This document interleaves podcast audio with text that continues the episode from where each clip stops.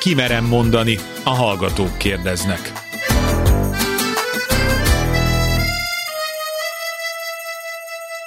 Sugár Ágnes vagyok, köszöntöm Önöket. Csak a gyenge ember megy pszichológushoz. Tanácsot adni könnyű, de az még nem oldja meg a problémát. Aki nincs az én helyzetemben, hogy is tudna segíteni? Ez csak néhány gyakran hangoztatott tévhit a lelki segítségkéréssel kapcsolatban. Ugyanakkor az is igaz, hogy ma már egyre többen érzik úgy, hogy életük bizonyos szakaszában fontos támasz lehet egy pszichológus, egy lelki segítő. Van, amikor elég egy baráti beszélgetés, egy megértő ölelés. Másnak a sport, a testmozgás vagy bármilyen tevékenység segíthet a lelki helyrerázódásban. És van, aki a problémájával szeret inkább visszavonulni. De amikor mindez nem elég, amikor a baj elhatalmasodik az életünkben, amikor úgy érezzük, hogy fogytán vannak a lelki tartalékaink, bármilyen nehéz, de fontos lehet szakemberhez fordulni. Egy rádióműsor keretei mélyreható változást nem idéznek elő, de biztatást adhatnak az elinduláshoz. Most Önök, hallgatók következnek. A pszichológus, a lelki segítő pedig válaszol. Kérdezzen tőlük, ha bármilyen életvezetési, kapcsolati vagy más lelki problémája van. Írja meg nekünk néhány mondatban, és mi a műsorban válaszolunk. E-mail címünk kimeremmondani kukac klubradio pont hu. Köszöntjük hallgatóinkat, Mayer Máté, pszichológus, család- és párterapeuta, és Tar Bence László, kulturális antropológus, filozófus, buddhista tanító van ezúttal is a stúdióban, és ugye halottak napja környékén járunk, tehát ehhez valamelyest kapcsolódunk a mai leveleinkkel. Egy hallgatónk hosszú leveléből most két elemet hozok ide. Az egyik, hogy levélírónk évtizedekkel ezelőtt súlyos munkahelyi balesetet szenvedett, aminek következményeként egy nyitott agyműtét, rengeteg fájdalom, majd hosszú-hosszú lábadozás következett, és persze a pszichés utóhatás is igen erős volt, amiben a halálfélelem visszatérő elem volt. És ezen, mint ő írja, az erős nyugtatók szedése nem segített, inkább csak fokozta a szorongását. Ez az első érdekes pont. Majd öt év kemény munkával úrrá tudott lenni a bajon, legalább annyira, hogy ismét emberek közé volt képes menni, és tudta vinni valamelyest az életét.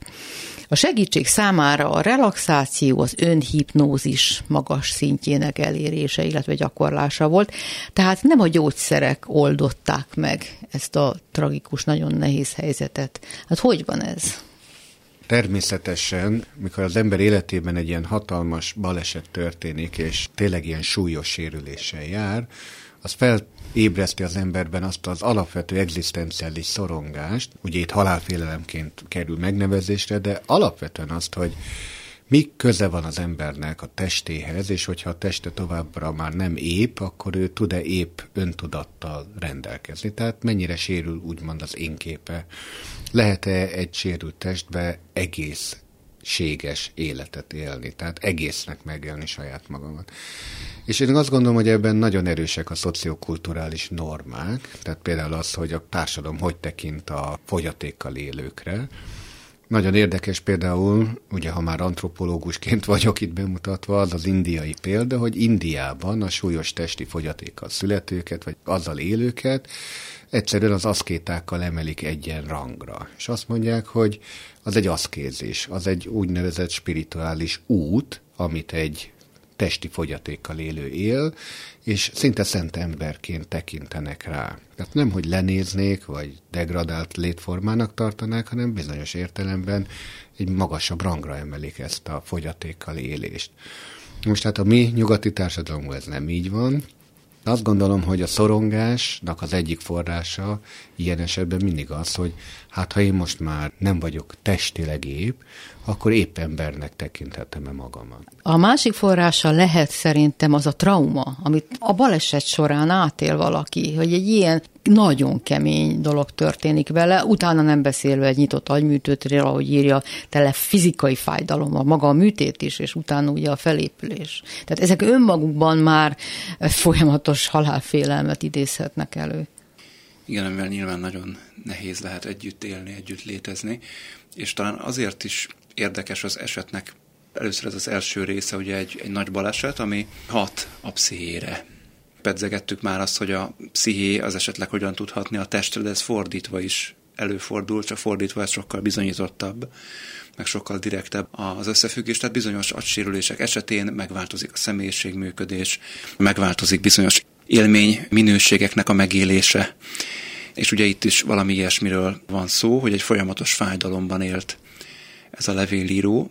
Ugye a fájdalomról azt kell tudni, hogy ez borzasztóan beszűkíti a tudatot. Tehát, hogyha valaki krónikus fájdalommal él, az egy olyan állapot, amivel borzasztóan nehéz megtanulni együtt létezni. Tehát mindenképpen a fájdalom csillapítása az, amire ő törekszik.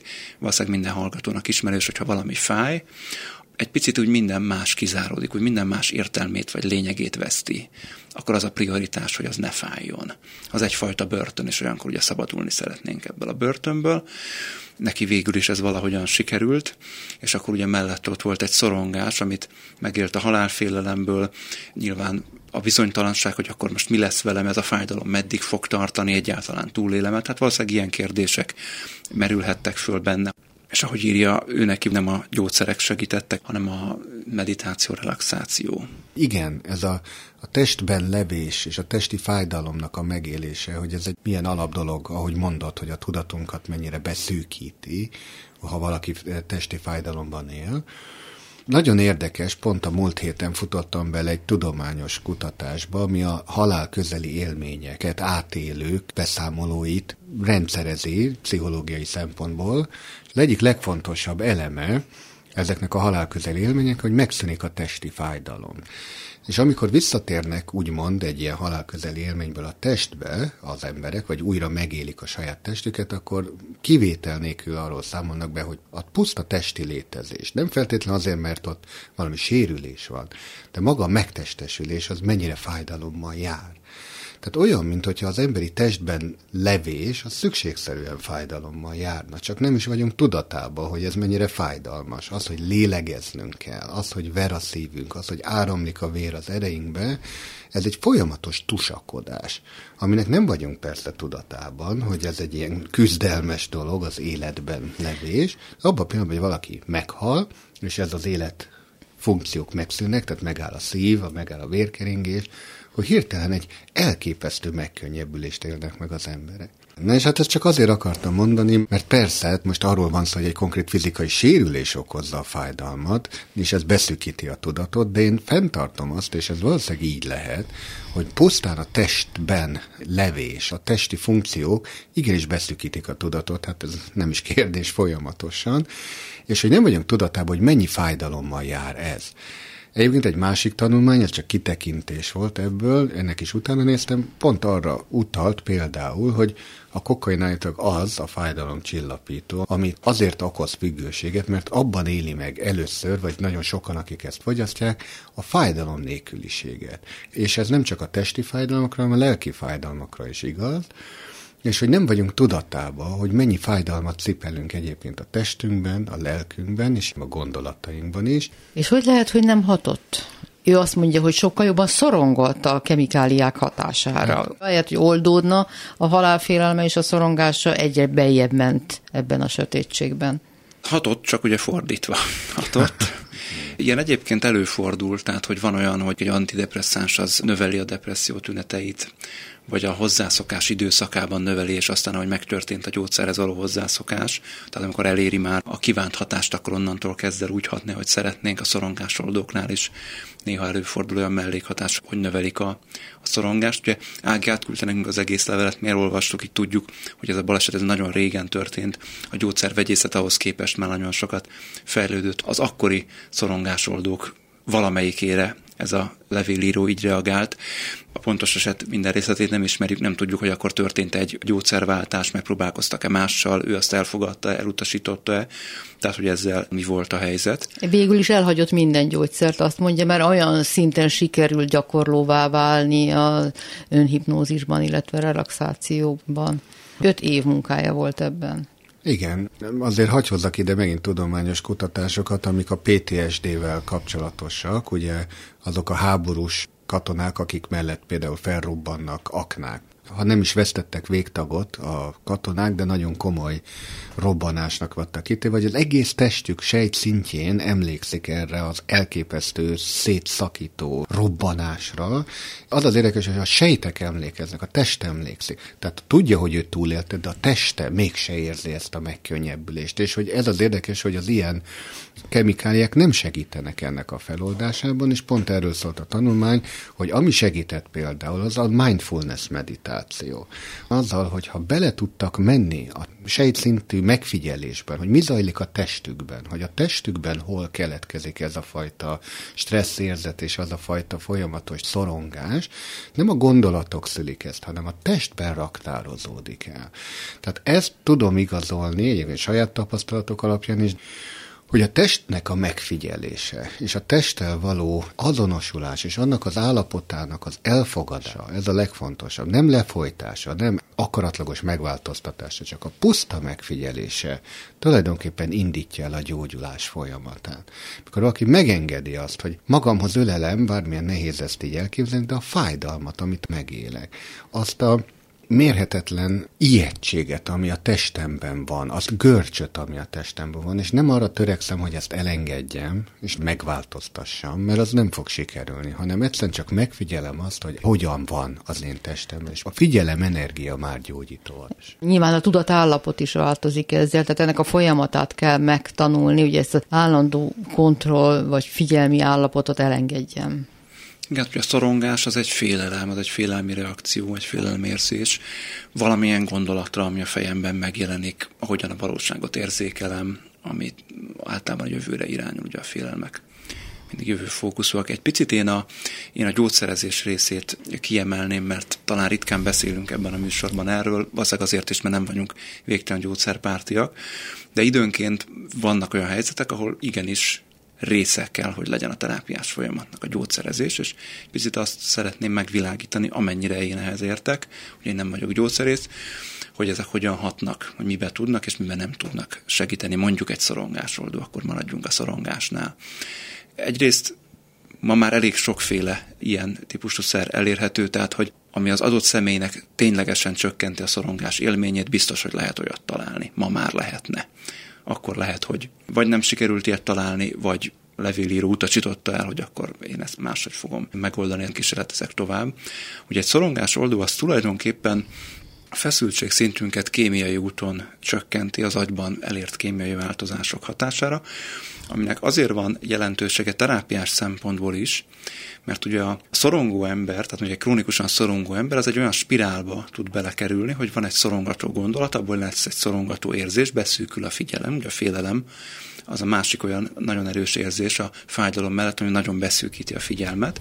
Ebből nyilván ehhez mérten megfelelő gondolatok, tehát újabb szorongató gondolatok jönnek, attól még jobban szorongat, attól még jobban beszűkül a figyelme, megint jön egy ilyen szorongató gondolat, és így tovább, tehát egy ilyen spirálba kerül be ilyenkor valaki, és ezt a spirál tudja ideiglenesen megtörni egy szorongásoldó, mert az az érzelmi visszacsatolás az nem jön a szorongató gondolatra.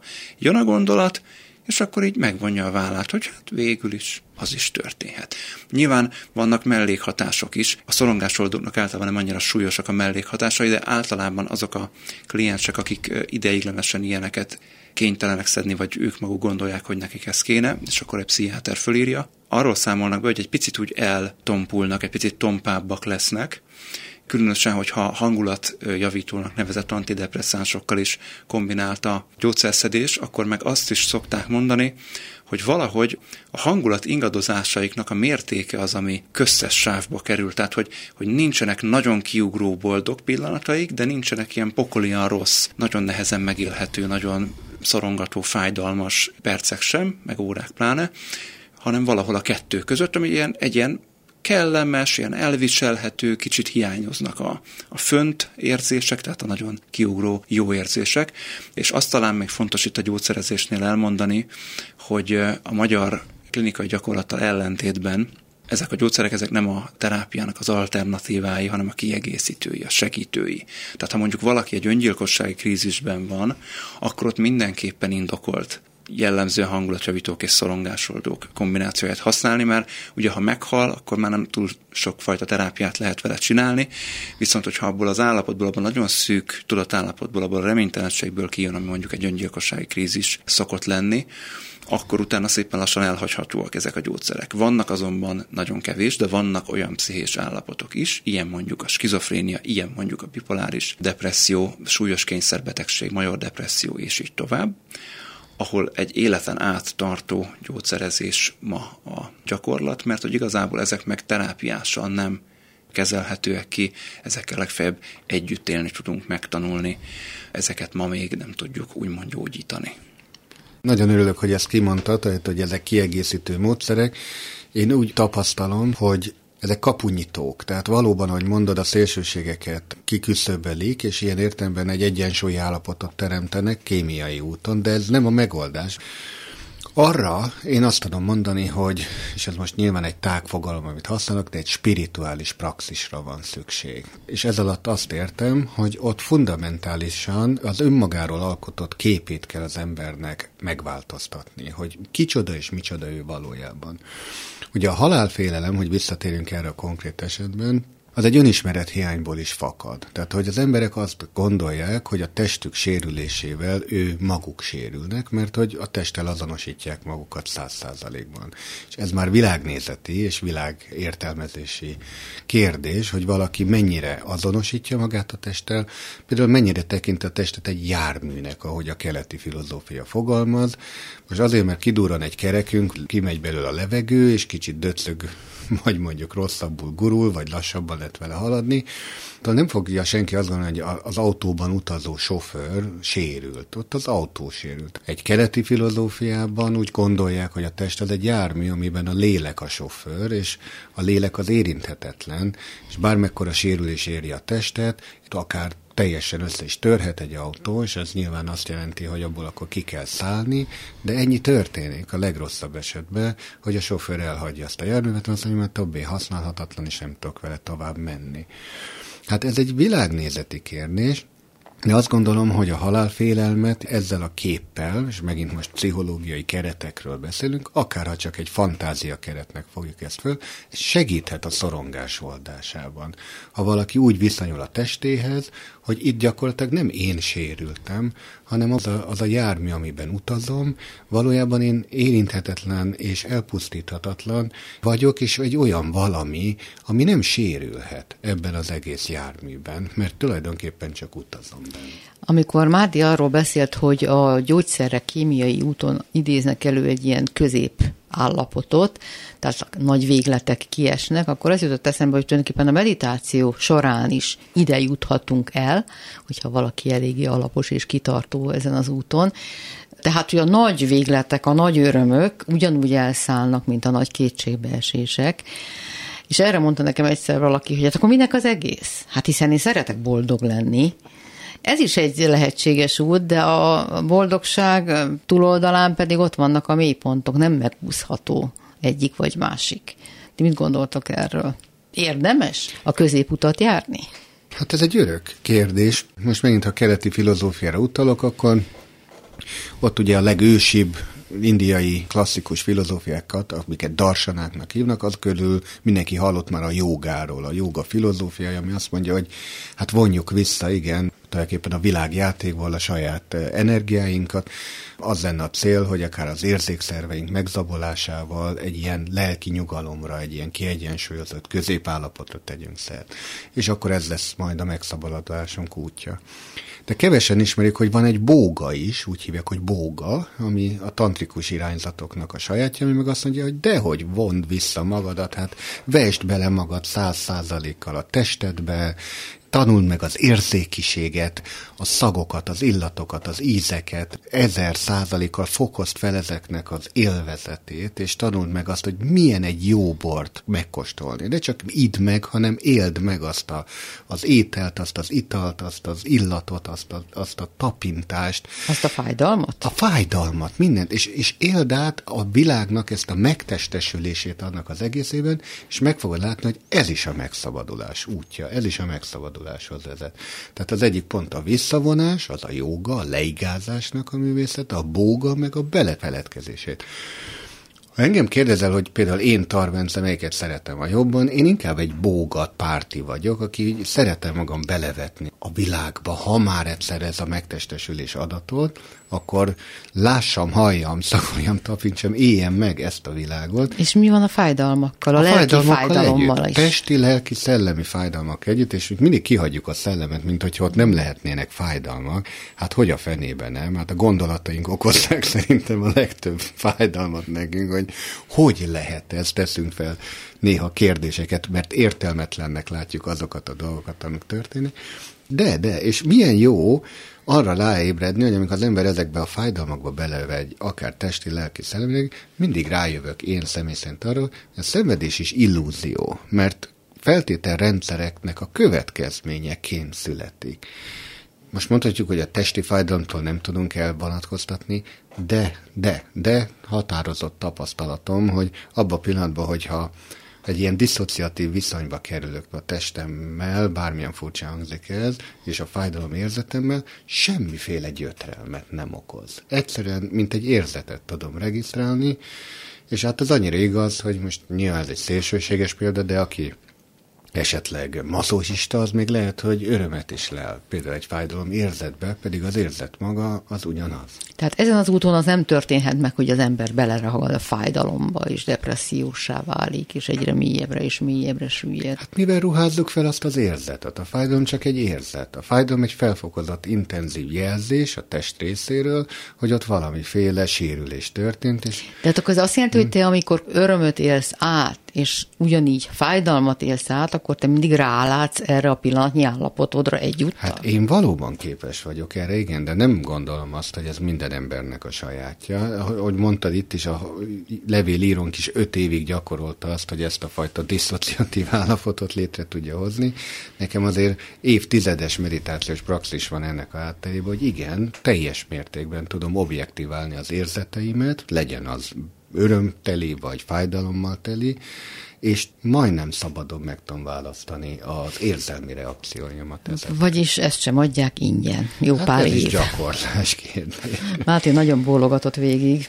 Igen, én valahogy úgy fognám ezt meg, hogy egy picit mást hozzak, mint amit mondasz, Bence, de hogy árnyaljam is azt, hogy attól függ, hogy a vágyak, vagy éppen a az önfegyelem, önkorlátozás útja az indokoltabb, hogy az adott személy miben van. Tehát mondjuk egy szorongó, önmagát folyamatosan kérés nélkül is korlátozó személynek nyilván ez a bóga út, ha jól használom a kifejezést, tehát a vágyak megengedése az, ami a változást hozhatja. A mi kultúránk, itt ez a nyugati zsidó-keresztény kultúra, amiben élünk, ez azért sokkal inkább ezt az önkorlátozást képviseli történetileg, a vallásos része mindenképpen ezt képviseli. Viszont mondjuk egy, egy impulzuskontroll problémás ember, tehát aki meg pont az a baja, hogy gátolatlanul éli meg mindig a vágyait, és ebből kerül különféle helyzetekbe, neki meg éppen arra volna szüksége, hogy több önkontrollt alakítson ki, hogy tudjon egy picit távolságot tartani a pillanatnyi érzeteitől, azokkal valamit belül is tudjon kezdeni, ne csak a világon verje le idézőjelbe azt, amit megél. Ezt azért is innen fognám meg, mert ugye sokszor, amikor, amikor akármiről itt beszélgetünk, vagy akár máshol médiában, akkor nagyon sokszor ilyen univerzális megoldásokat keresünk, mintha lennének ilyenek. De nincsenek ilyenek, mert ezerfélék vagyunk, ezért nincsen olyan megoldás, ami minden embernek ugyanúgy működne. Ezt nagyon-nagyon kiemelném. Ugye a másik, amit mondtál, amit pedzegettél itt a, itt a fájdalom és a, mondjuk a szomorúságba való beszűkülés, hogy az, az nem, egy, nem egy veszélye akkor, hogyha valaki így mindent nagyon megél. Azt gondolom, hogy önmagában nem egy veszély. De amiért most ezekről elkezdtünk beszélgetni, az pont az, hogy valaki mondjuk egy fájdalom, vagy egy szorongás, vagy egy halálfélelem kapcsán annyira beszűkült tudatállapotba kerül, hogy onnan terápiás értelemben az a cél, először is, hogy próbáljuk az ő tudatát onnan tágítani, abból a beszűkültségülőt valahogy kihozni. Terápiával, meditációval, gyógyszerrel, édes mindegy, hogy mivel. A lényeg, hogy ebből kihozzuk, és ez egy fenntartható állapot legyen, de ez, ez talán még fontos, mert onnantól kezdve el fogja kezdeni egy picit színesebben látni az életet. Sok minden föltűnik, ami addig mondjuk a krónikus fájdalom, vagy éppen a folytogató halálfélelem miatt meg se jelent, tehát hogy föl kell a nap, lemegy a nap, hát kit érdekel, meg fogok halni, vagy úgy fáj mindenem, nem hallom a madárcsicsergést, de aztán elkezdem hallani, elkezdem látni, és az elkezd bennem érzeteket kelteni, más típusú érzeteket is, esetleg kellemeseket is, és az, és az élet elkezd színesebb lenni, elkezd értelemtelibb lenni, elkezd olyan lenni, amit érdemes élni. A magam szempontjából én is egyébként inkább ezt a vágyak megélése típusú megközelítést próbálom gyakorolni a saját életemben, nem kontrollálatlanul, de úgy, de úgy szeretem beletenni magam abba, amit csinálok. Legyen az akár a terápia, akár egy ilyen beszélgetés műsor, akár korábban a zenészkedés, vagy bármi más, mert egyszerűen sokkal többet kapok akkor az élettől, hogyha többet is teszek bele. Nekem ez a személyes meggyőződésem. Ugyanez a levélíró levelének egy másik részlete, ugyanis azon ugye túllépett, hogy a halál tényét elfogadja, de aktuális problémája továbbra is, ha nem is a halálfélelem, hanem mindjárt kiderül, ő most már egy idős ember, és az utóbbi években egy góc nélküli krónikus huruttól szenved, ami miatt éjszaka gyakran arra ébred, hogy fulladozik, és ez bizony félelemmel tölti el, holott azt írja, hogy a meghalás tényével ő már megbarátkozott. Úgy gondolom, hogy talán a meghalás mikéntjétől való félelemről van itt szó.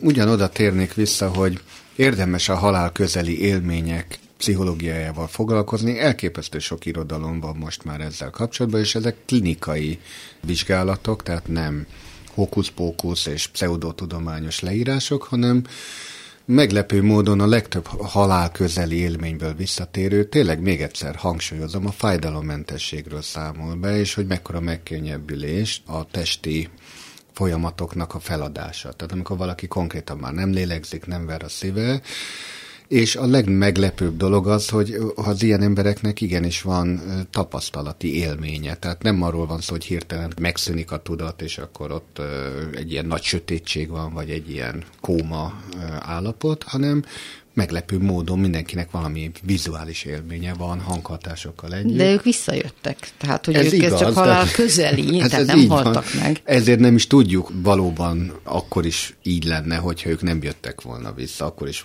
lennének ilyen élményeik, de az biztos, hogy akik visszajöttek, azoknak voltak ilyenek. Nagyon ritka az, hogy valaki ne látott, vagy ne hallott volna valamit.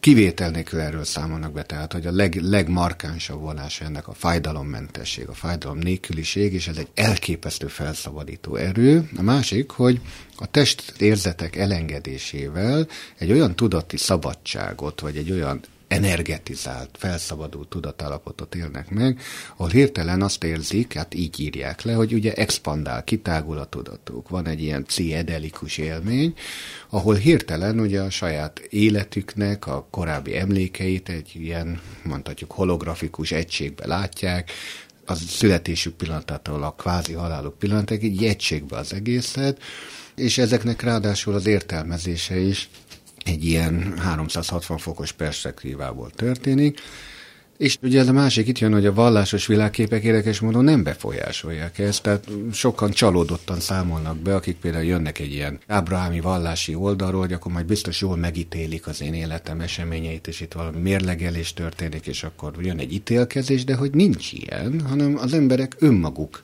életét látják ilyen egységbe és egészbe, és inkább a tanúságai vannak meg hirtelen, vagy felismerései, hogy hó, hát én nem is tudtam, hogy a családtagjaim ennyire szerettek engem például, mert hogy annyira be volt szűkülve a tudata, hogy ezt például nem látta valaki, vagy hogy ó, hát én nem is gondoltam, hogy én ennyi emberre ilyen hatással voltam, mert ezt se látta, de itt a halál utáni ebben a köztes létben hirtelen ezek a felismerések születnek. kilencvenkilenc százalékban pozitív és örömteli élményekről számolnak be az emberek. Most elkanyarodtunk ettől a... Igen, mert én arra gondolok, hogy, de, hogy lehet, hogy ez mind igen, így van. Ugye én mindig azon az alapálláson igen. vagyok, hogy lehet, abszolút lehet, nem tudjuk biztosan. De hogy az odavezető út megkeseredik. Az idős korban már attól szorong, attól fél, hogy mi lesz, vagy hogyan lesz vége. Igen. Oké, okay, hogy olvasson ilyen irodalmat, meg, meg próbálja ezt átélni, ennek a lehetőségét, keretezze át a félelmét. Mi van még, ami esetleg segítséget, vagy enyhülést adhat? Én azt tapasztalom, hogy a halállal két módon szoktak megküzdeni az emberek. A gyakoribb az, hogy próbálja elhessegetni magától ennek a gondolatát. Tehát kvázi ez a homokba dugom a fejem, hogyha valaki meghal, aki számomra fontos, akkor az megérint, akkor egy kicsit ott megijedek, és aztán utána gyorsan elterelem a figyelmemet valami másra. És igazából ez is egy lehetséges stratégia. Amikor valaki effektív haldokli, akkor ez már nyilván nehezen alkalmazható. Ugye itt talán még nem erről van szó a levélíró esetében, de minden esetre, ahogy ott van ez a hurutos problémája, és akkor ugye fuldoklik, meg, meg talán volt kórházban is, hogyha jól igen, emlékszem igen. a teljes levélre, és akkor ott hallgatta más embereknek a haldoklását, az, az nagyon ijesztő volt az ő számára. Ugye a másik megközelítés, amit sokkal kevesebben választanak, nyilván nehezebb, az meg az, hogy összebarátkozom a halállal. Hogy elfogadom a halált, ez az élet része, meg fogok halni, mindenki, aki valaha megfogant, meg fog halni, akit ismertem, akit nem ismertem, az is mindenki meg fog halni, hogy ez rendben van így. Nem az a kérdés, hogy hogy, vagy mikor, vagy hol fogok meghalni, hanem az, hogy hogy élek. Az oda vezető út, nem ilyen értem, hogy halálhoz vezető út, hanem az életem útja, az milyen. Nyilván akkor nagyon nehéz elfogadni a halált, hogyha valakinek az az élménye, hogy az élet még adós nekem valamivel. A levélírónak egy nagyon nehéz élete volt ennek a balesetnek a következtében. Ugye arra is évei mentek rá, hogy valamiképpen emberként tudjon létezni, egyáltalán túlélje ezt. Most lelki értelemben mondom, hogy túlélje ezt, mert az valószínűleg néhány hónap volt, amíg fizikailag túlélte. És neki mondjuk, könnyen el tudom képzelni, hogy, hogy lehet egy ilyen, egy ilyen élménye, hogy hogy de hát én még annyi mindent nem kaptam meg ettől az élettől. Hát egy annyira nehéz út jutott nekem, annyira beszűkült ez az út. Azt is el tudom képzelni, mondja a meditációt, hogy megbékélt az élettel, halál. a halál fogalmával megbékélt, a koncepciójával megbékélt, a meghalás módjától tart, hogy talán ez lehet ilyen értelemben egy teljes élet is. Tehát, hogy akkor lehet, hogy nincs egy ilyen nehézsége. Ugye a halálfélelem kapcsán én háromfajta félelmet szoktam látni, háromfajtával találkozom. Az egyik ez, hogy attól félek, hogy az odavezető út milyen lesz. Félek a fájdalomtól, vagy esetleg attól, hogy méltatlan helyzetbe kerülök, és ettől tartok. A másik fajta félelem arról szól, hogy mi lesz a halál után. Nem tudom, mi lesz utána.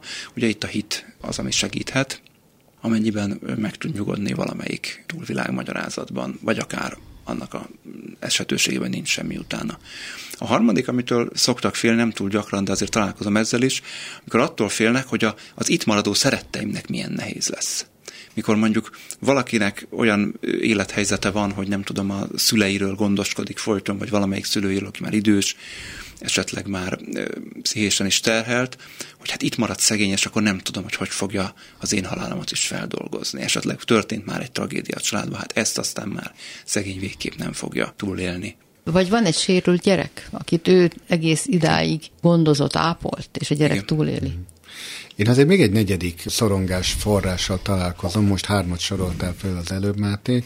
A negyedik az, amikor valaki az eltékozolt élettől fél. Úgy érzi, hogy az életét igazából nem teljesítette be, csomó olyan dolog volt, amit ő nem ragadott meg. Ahhoz hasonlítanám ezt, hogy tényleg az élet olyan, mint egy hatalmas óceán, vagy mint, most hívjuk egy halastónak, és akkor ki az a horgász, aki azzal a szándékkal áll neki a pecázásnak, hogy az összes halat ki fogja ebből a tóból fogni. Tehát ez, ez nem létezik, ilyen nincs. Tehát a legnagyobb horgász szerencse kísér valakit, akkor se fogja az összes halat kifogni. Tehát az életet úgy éljük le, hogy örülünk annak, ha egy-két aranyhalat kipecáztunk.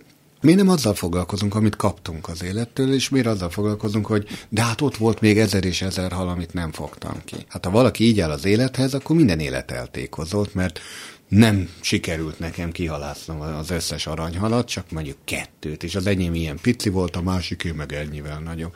Tehát itt azt látom megint, és visszakanyarodok a halálközeli élményekhez, hogy mindenki, aki visszajön, az rájön arra, hogy úristen, mennyi gazdag élményem volt, mennyire sok mindent tanulhattam ebből, és ez az élmény csomag, amit így az életemmel együtt kaptam, az mennyire drága kincs. Tehát ez biztosásul mondom, hogy nincs eltékozolt élet. Lehet, hogy most úgy tűnik, hogy hát mégse fogtam ki a kívánságokat teljesítő legnagyobb aranyhalat, csak egy kicsike kis necim volt, de az, az érdekes módon, és egyik ember se éli meg úgy, hogy az kevés lett volna, hanem mindegyik úgy éli meg, mindegyik arról számol, hogy pontosan azt kaptam az élettől, amire szükségem volt, mert hogy minden életnek megvan a maga tanúsága.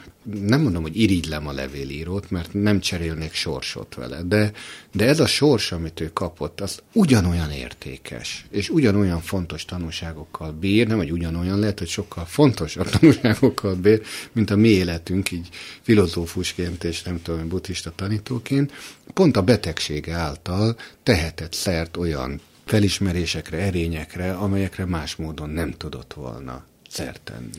De két dolgot még ide fűznék, bocsánat. Az egyik talán, ami fontos lehet, hogy ugye a haldoklásban, az időskori haldoklásban az mondjuk segítség lehet, ha ezt nem egyedül kell csinálni. Igen. Tehát, hogyha van ott valaki, akár egy hospice munkatárs, akár egy szociális munkás, pszichológus, akár egy családtag, egy barát, aki ott van vele, aki megérti a félelmét, aki megérti a fájdalmát, aki tudja visszaigazolni, hogy, hogy igen, igen, ezt lehet érezni.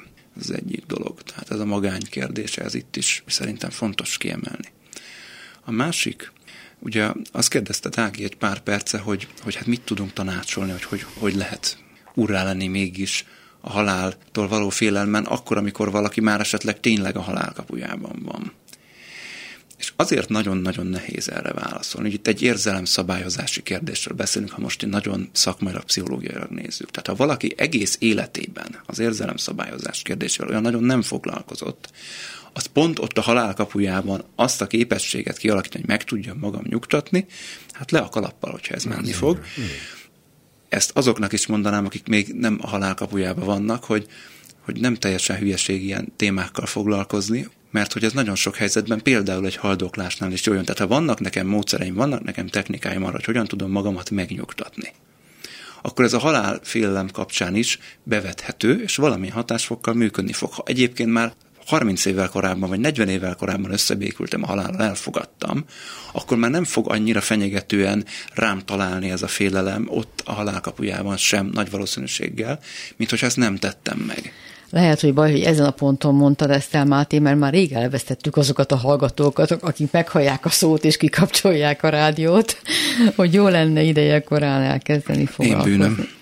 Ez is egy megoldás, hogy valaki úgy viszonyul a meghaláshoz, a halálfélelemhez, a halálhoz, hogy amint meghallja a szót, kirekeszti a tudatából, kikapcsolja a rádiót, nem beszélget róla, nem nézi ilyen filmet, ez a dolog nincs. Majd, ha eljön az ideje, lesz, mondjuk ezt mondja rá. Tüneti szinten abszolút megoldás. Tehát, hogyha azt veszem, hogy itt vagyok negyven évesen, én most annyi vagyok, és mondjuk, hogy nem lennék jóba halálla, és akkor egyszer csak így megijednék, mert mondjuk egy szerettem eltávozik, és akkor így megérint a halálnak a szele, és én nem akarok most itt szenvedni, mert van éppen elég bajom, akkor gyorsan elterelem a figyelmemet valami másra, és akkor szépen élem tovább az életemet, akkor nincsen ezzel probléma. Az pillanatnyilag nekem segít, hogy ezt a jelen élethelyzetet átvészeljem, mert esetleg lehet, hogy más nehézségeim tényleg vannak, és ezt már nem bírnám most el. Hogyha mindig ezt a utat választom, azt is lehet, csak akkor a végén a halálfélelemmel már nem nagyon lesz módon mit csinálni. De hogy ez miért baj? Nekem nem baj. Hát neki lesz baj, hogy nagyon nehéz lesz megélni azokat az utolsó napokat, órákat, heteket vagy hónapokat. Nagyon sok ember éli úgy az életét, hogy nem gondol a halálra, és ez nem is jelent neki problémát egyáltalán, hiszen valóban van ez az általános felfogás, hogy hát az élet, az élni akar, és az élettel foglalkozunk, amíg van öntudatunk és reményünk ebben. A legtöbb ember nem is, még csak filozófiai és egzisztenciális értelemben sem foglalkozik a halál képével. Tehát nincs halálkép. Ez azért érdekes, mert igazából az élet azért, mint hogy nagyon sok filozófus ezt hangsúlyozza, költő, író és és nemes gondolkodó, a halál tükrébe válik igazán értékessé. Tehát a halál gondolatával mégiscsak azért érdemes talán még az életünk során gondolkodni, hogy nem végtelen ugye ez az életidő. Ha tisztában vagyunk azzal, hogy egy ilyen fogyatkozó hát időintervallumán már csak a rendelkezésünk, a születésünk pillanatától kifele megyünk ebből az életidőből, az felértékeli pontosan a jelen pillanatnak az értékét. És ez felfokozottabban lehet így, ahogy valaki idősödik, annál inkább valóban az, hogy lehet, hogy ez életem utolsó napja.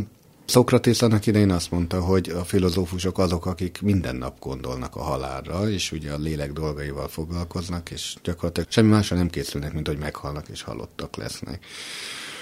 Akkor menjünk egy kicsit könnyedebb téma felé, bár ezt is elmondtuk már százszor, hogy minden probléma, a legnagyobb probléma annak, aki hozzánk fordul, aki megéli. Azt írja egy hallgatónk, hogy A fiam és a menyem elváltak, és van két unokám. Régebben is sokat vigyáztam az unokáimra, ez ma sem változott, mindketten sokat dolgoznak, én meg szívesen vagyok a kicsikkel.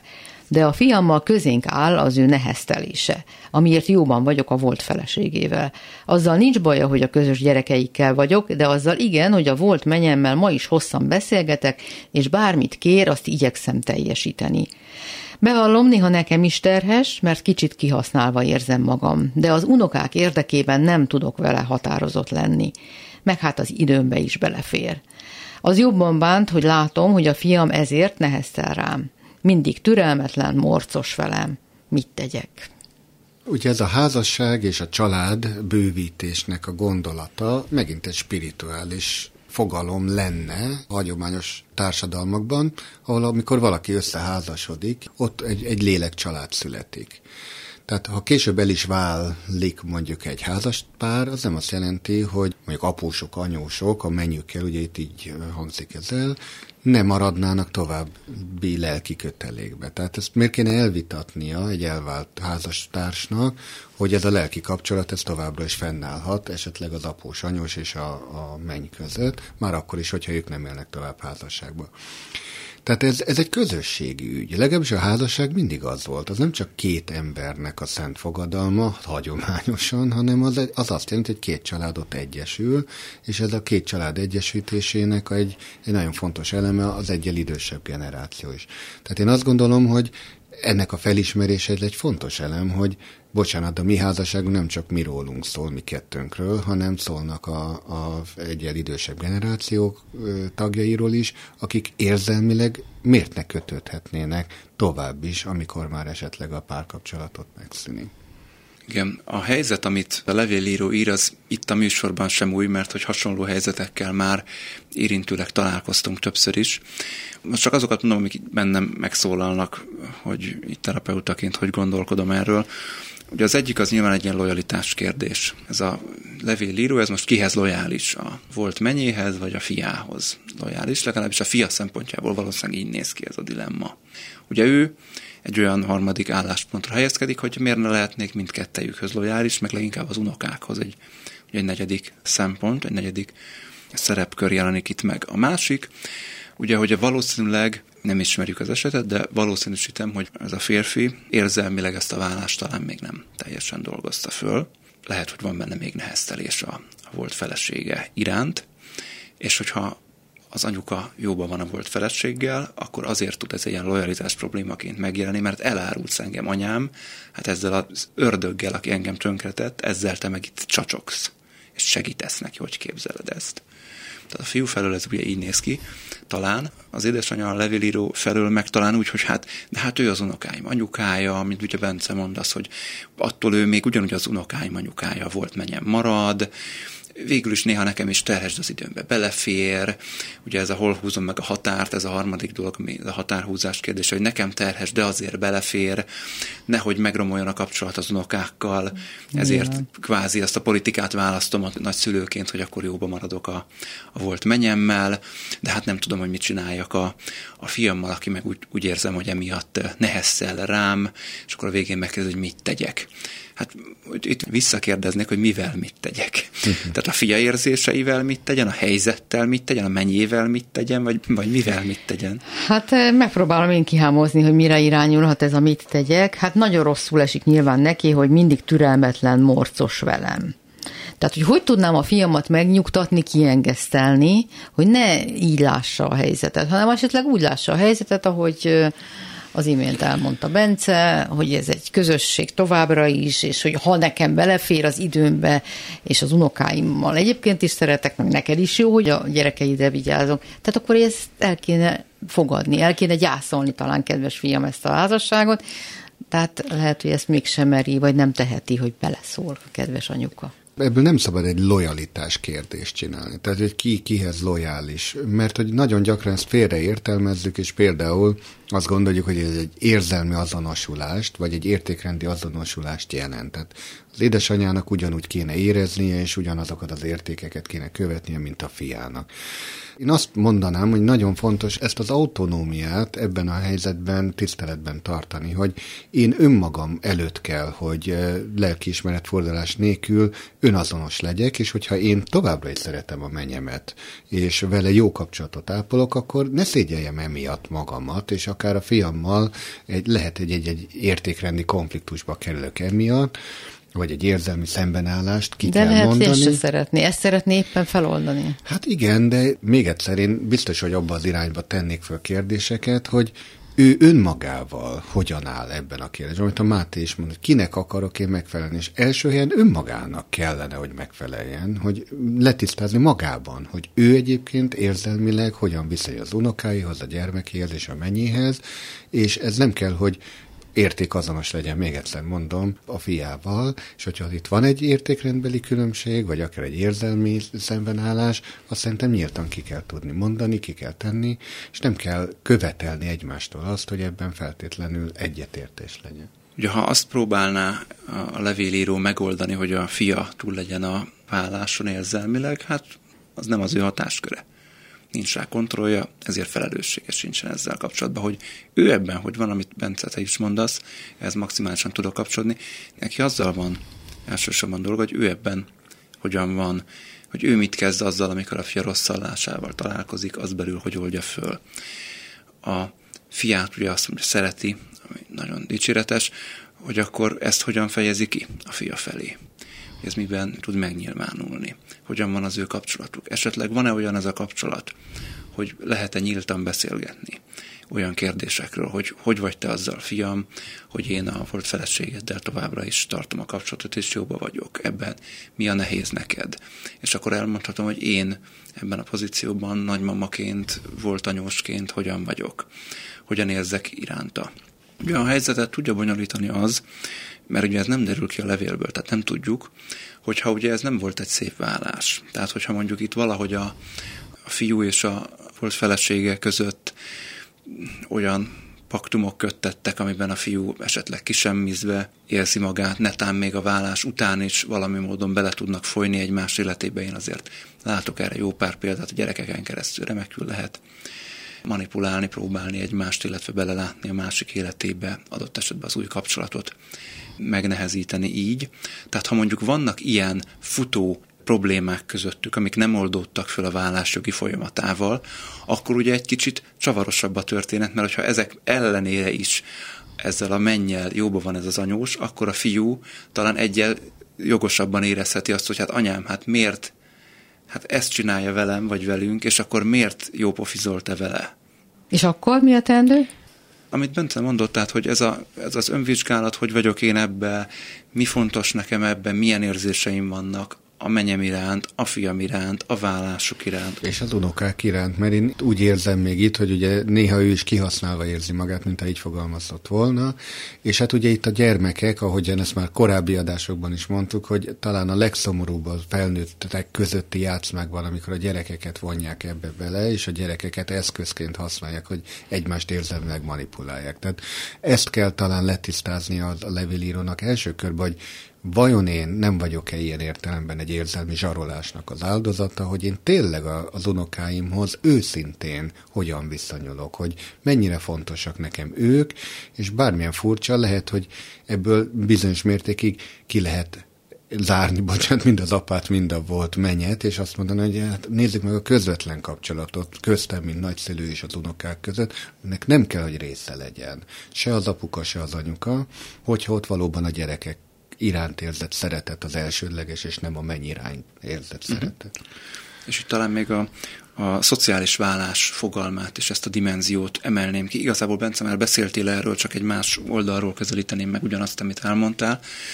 Ugye a, a válás szakirodalmában ugye benne van, hogy a válás az több szinten zajlik, ugye van érzelmi válás, az amikor feldolgozzuk a, a szakítást tulajdonképpen, van jogi válás, nyilván van gazdasági válás, és nem tudom, egyházi esküvölt, akkor van egyházi válás, és van egy szociális válás dimenziója is a, a válásnak, ami arról szól, hogy azok a baráti kapcsolatok, azok a családi kapcsolatok, akikre szert tettünk a házasság, vagy éppen a párkapcsolat révén, ha nem volt házasság, ugye ezek is adott esetben megszakadhatnak, de nem szükségszerűen, nem törvényszerűen szakadnak meg egy szakítás vagy egy válás után. És ugye egy ilyen háromszög helyzetben, ez, ez is egyfajta háromszög helyzet, amiről itt beszélgetünk, ugye az egy nagyon-nagyon hálátlan pozíció, legalábbis egy darabig, amikor valaki mind a két féllel jóban van, akik egymással esetleg már nagyon nincsenek jóban. Uh-huh. És ugye ő azt képviselheti, most vegyük azt az esetet, hogy nincsen valami nagy disznóság még a, a lány meg a fiú között, akik ugye szétmentek, csak mondjuk egy földolgozatlan szakítás van itt, hogy akkor könnyebben lehet azt képviselni, hogy, hogy figyelj ide, kedves fiam, meg kedves volt menyem, én mind a kettőtöket szeretlek, nagyon sajnálom, hogy ti szétmentetek, adott esetben meg is értem, hogy miért, el tudom fogadni ezt, de hogy ti meg azt a jogomat ne vitassátok el, hogy mind a kettőtökhöz, illetve az unokákhoz is, továbbra is kapcsolódhassak, ugyanígy mondjuk egy baráti kapcsolatnál is, ugye mondjuk a férjem, a feleségem barátja volt, és akkor nekem lehet-e vele kapcsolatom, milyen kapcsolatom lehet vele? Persze, hogy lehet. Hogyha erre oda-vissza megvan az igény, a nyitottság, a szimpátia, adott esetben lehet, hogy ez egy több évtizedes kapcsolódás már esetleg saját jogán is már egy barátság mélyült, hát miért ne lehetne föntartani? Ritkán szoktunk minősíteni, ez egy meglehetősen önző attitűd szerintem, amikor valaki megbántottságában, sértettségében az elé a döntés elé állítja, adott esetben nem csak a gyerekeit, ugye arra sokszor beszéltünk, azt nem kéne, de mondjuk a barátait, a családtagjait, hogy most akkor valljatok szint, hogy akkor ki mellé álltok. Mm. Mert nem lehet mind a kettőnk mellé. Tessék oldalt választani. Tehát ez egy nagy disznóság azért, amikor ilyen valójában méltatlan választások elé állítjuk az általunk amúgy szeretett embereket. A mai műsorból már csak annyi maradt, hogy az e-mail címünket újra elmondjam, ki merem mondani, kukac klubradio pont hu, írjanak, ha kérdéseik vannak, hogy mi a következő adások valamelyikében megválaszolhassuk azt, illetve hát beszélgessünk róla. Tar Bence Lászlónak és Mayer Máténak köszönöm, ahogy a munkatársaimnak, Rózsehegyi Gábornak és Csorba Lászlónak is. Egy hét múlva találkozunk ismét. Viszonthallásra! Ki merem mondani, a hallgatók kérdeznek.